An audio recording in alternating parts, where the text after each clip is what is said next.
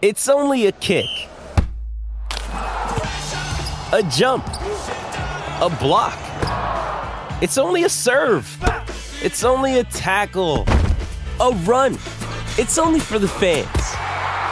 After all, it's only pressure. You got this. Adidas. Got Robert Van Royen waiting patiently, hearing me prattle on. Uh, obviously, does superb work for the press down here and stuff.co.nz. G'day, Robert. How you doing? Yeah, morning, mate. How are you? Oh, I'm, I'm doing great, and I don't necessarily have a massive issue with the selection necessarily, but I tell you what, I did get a different feeling when I looked at the Springbok side but when I looked at our side. What, what did you? What was your instant reaction when you when you pulled that 23 up yesterday?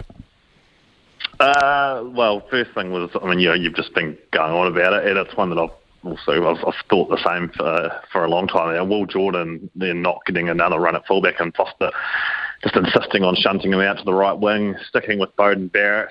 Um, that's the big one. I just can't can't understand that one. Um, Will Jordan, it's clearly his best position is fullback. Um, it's it's Ben Smith all over again, isn't it? You know, he was he was repeatedly put out on the right wing. He was clearly uh, fullback was his best position. Um, I, still haven't seen enough. I mean, look, surely this week is, is it right against the Springboks. If, if Beauden Beauden Barrett's going to have to play really well this week, surely. I mean, it, or does he stick with him? Look, to be honest, I think Foster probably is going to stick with him regardless. Um, but I'd like to think that that he wouldn't. That if he doesn't um, prove himself against the Springboks uh, this week, that that he's not retained at 15. Um, what, what would be really interesting, I think, is if, is if the if there were no injuries. I mean, if if Amoni Narawa and Leicester Fainga'anuku were both available and fit, would the back three look exactly the same this week? Um, I mean, I personally on Leicester's form uh, during the season, I would have had him on the left wing.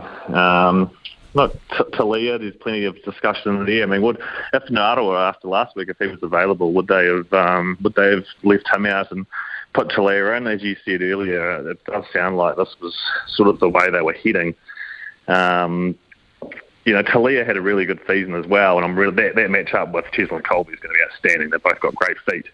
Um, look, them lining up opposite each other is going to be great viewing on Saturday night. But um, yeah, Telea had a really good season, but you know, you do. I think he did sour on a few people in the uh, in that semi final against the Crusaders defensively. He was poor in that match, and probably you, t- you look at all the three games against the Crusaders this year, and going back even last year, I Telea has not played well in big matches against the Crusaders. Um, so I'll be watching him very carefully tomorrow night for sure. Yeah, look, interesting, Rob, because I think what the Crusaders did in that semi final was they made a, a, huge effort that as soon as he had the ball, he was swarmed. There was three or four jerseys mm-hmm. around him. It was clearly a. It was. I mean, you you'd know you were down there at Rugby Park, but it was clearly to me, it looked like it was an agenda of the Crusaders to not let him move. And um, I mean, the Blues have got seven players in this twenty three. Crusaders six, Chiefs four, Landers and Canes three each. And you know what? Of all of the, the Blues players that get a run, I don't actually have as much of an issue with Telea, although I still don't think he would be my first choice left wing, as you said. I made the mm. point. A lot of a lot of this stems, and this is trickle on effect from Beauden Barrett, and I just don't think, mate, that he can play himself out of this team, to be honest. I think it's done, and I think they then select around him. And I just think for Damian McKenzie, you'd just be looking at the sky, wouldn't you? Like, what more can I do? Mm, what did you mm. make of his performance yeah. last week against Argentina?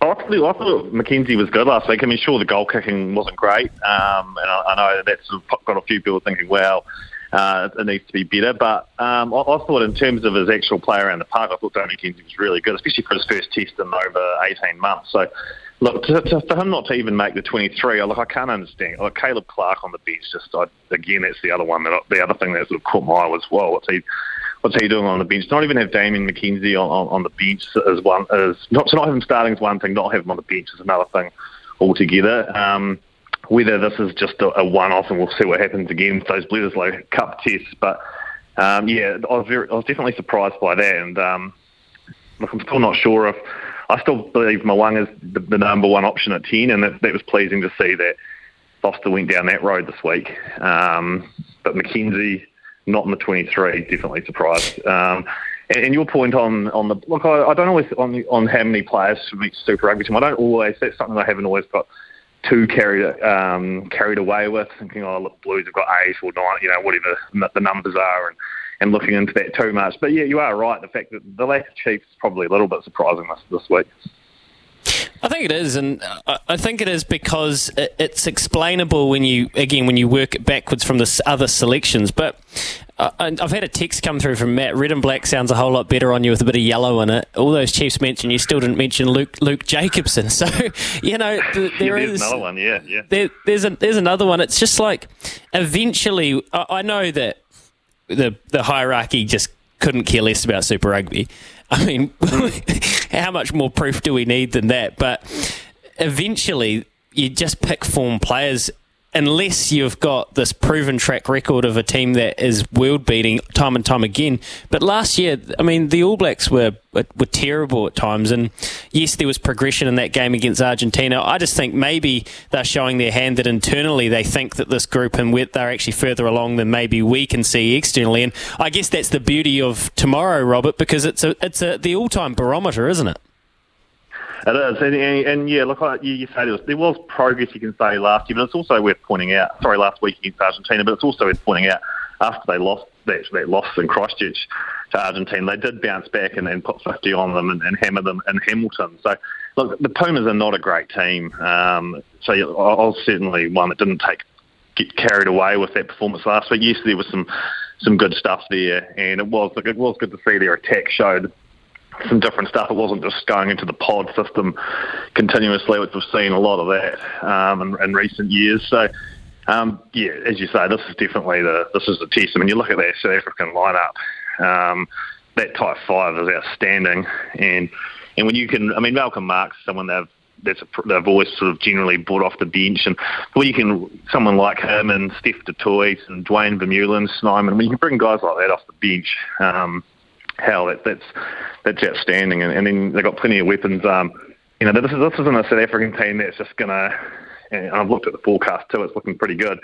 Um, but this is this isn't an old school South African team that's just going to kick and kick and, and smash and bash. They've, they've got plenty of flair and attacking um, prowess as well. And as, as you know, look at someone like Cheslin Kolbe. I mean, you give him give him an inch and, and he'll torch you. So um, yeah, it's going to be a beaut. I, have spoken to a, a, a, South African rugby journalist and podcaster, Kuki Kule. He's coming up after 11, and he, he makes the point that this team was actually always designed for the 2023 World Cup, and they were even slightly ahead of schedule in 2019. And if you look at the balance that they have across the park, it's easy to see why. And then you add um, Handré Pollard, and it's quite a scary proposition. So that's exciting. And, and on the subject of first fives, you, you've seen a lot of Richie Mo'unga here in Christchurch. I think uh, the reason Damian McKenzie looked so good last week, and a lot of what he did during Super Rugby, is that they were playing fast and he was playing flat. And when Damian McKenzie gets the ball flat and takes it to the line, almost like that wrap play when he hit. Uh, Jordie and, and, then came mm. out the back in the weekend and, and he just when he's at full pace there's not it's not really anything like it. Now, that's different to how Richie Mo'unga plays. He seems to play at a bit more of a tempoed pace, and he sometimes takes his time with ball in hand. He obviously, when he goes, he goes, but he likes to play with depth, and he likes to find his pods around him from there. How have you seen Richie Mo'unga progress to over his seven years at the Crusaders and or eight years at the Crusaders, and what sort of first five is he nowadays? Uh, he's a heck of a lot smarter than, than he initially was. He definitely sort of picks and chooses. There was a time there where he was. He probably some people might have said this year that he didn't didn't actually run as much or enough. But I think he, if you look at him, he's, he's probably been a bit smarter in knowing when, when picking his um, time to go. Um, and, he's certainly a, lot, a much better. Um, his kicking has improved. Like his his general play kicking outstanding. He's got he's got a lot of distance on his kicks, and that was something that was he definitely struggled with early early doors. Um, one of the other things, he's definitely been quite prone. You rewind a few years. Missing touch quite a lot on penalties, always trying to bite off that extra distance, very aggressive. He's, he's the last couple of years, especially this year, he was much better and in that regard, just cutting out those costly errors.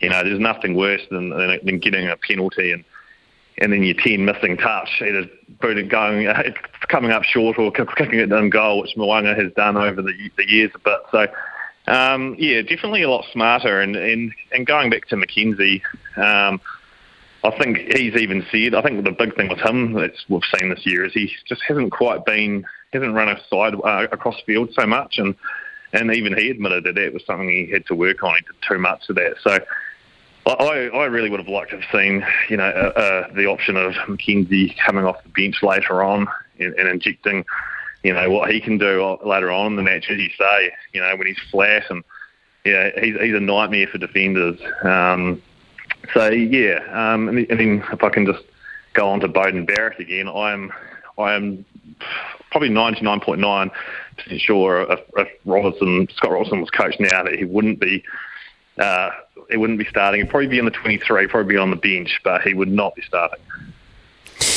Well, I don't know if he'd be on the bench, to be honest, Robert, because I think this is where the predicament comes. If he doesn't start, I don't know if you can justify him having on the bench because Damian McKenzie seems like the world's most obvious 23. If you want to start Will Jordan at fullback and play the best fullback at his best position, and, and then from there you can have Narawa and Fainga'anuku on the wings, or Telea and Fainga'anuku on the wings, and I think Caleb Clarke's another he's another one that's had a, a hell of a lot of chances and comes from that Blues contingent that. Um, yeah, it's a head scratcher for me. But well, again, we've only year, see. Hmm.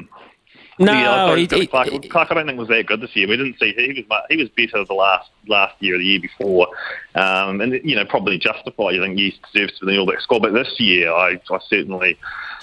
Yeah, I, look, I, I was a little bit surprised for him to even make the for him to make the squad was one thing, but to make the twenty three, hell, um, yeah, it's it's it's a biggie. And just going on on Barrett on and if Robertson would pick him, uh, yeah, look, I've spoken to him about about it all, and it's it's it's an interesting one because you know you do a lot of the they a lot of people talk about these experienced players, and they all say you know you do need these experienced players, guys who have been there, done been in and around for a long time, in and around. So yeah, it's interesting. Look, I don't know if you'd have him in his 23 or not. Yeah, yeah, that's something that I don't think he'd go on the record and say right now or anything. But um, yeah, it's it's a, it's an interesting one, but I definitely don't think he'd be starting.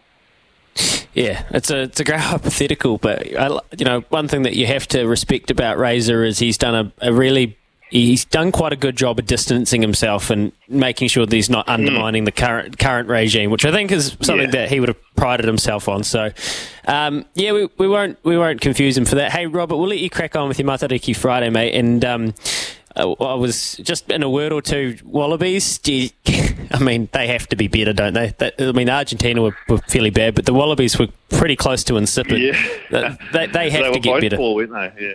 Yeah, and they, were, and they were both um, a few few changes. Of, um, well, both sides have, have rung some changes, um, which is probably not a surprise. Both were really really disappointing last week. So yeah, you're, you're right. Surely they will be better. Um, I'm, I'm like I'll probably be tipping tipping the Aussies uh, Aussies in a closer one there. Um, looking, I don't, I know, I you like a bit. Did you, did you get on the All Blacks when they were at 370? Uh, sorry, South Africa when they were at 370. I saw it, was 370 earlier in the week, and then I saw 270 yesterday.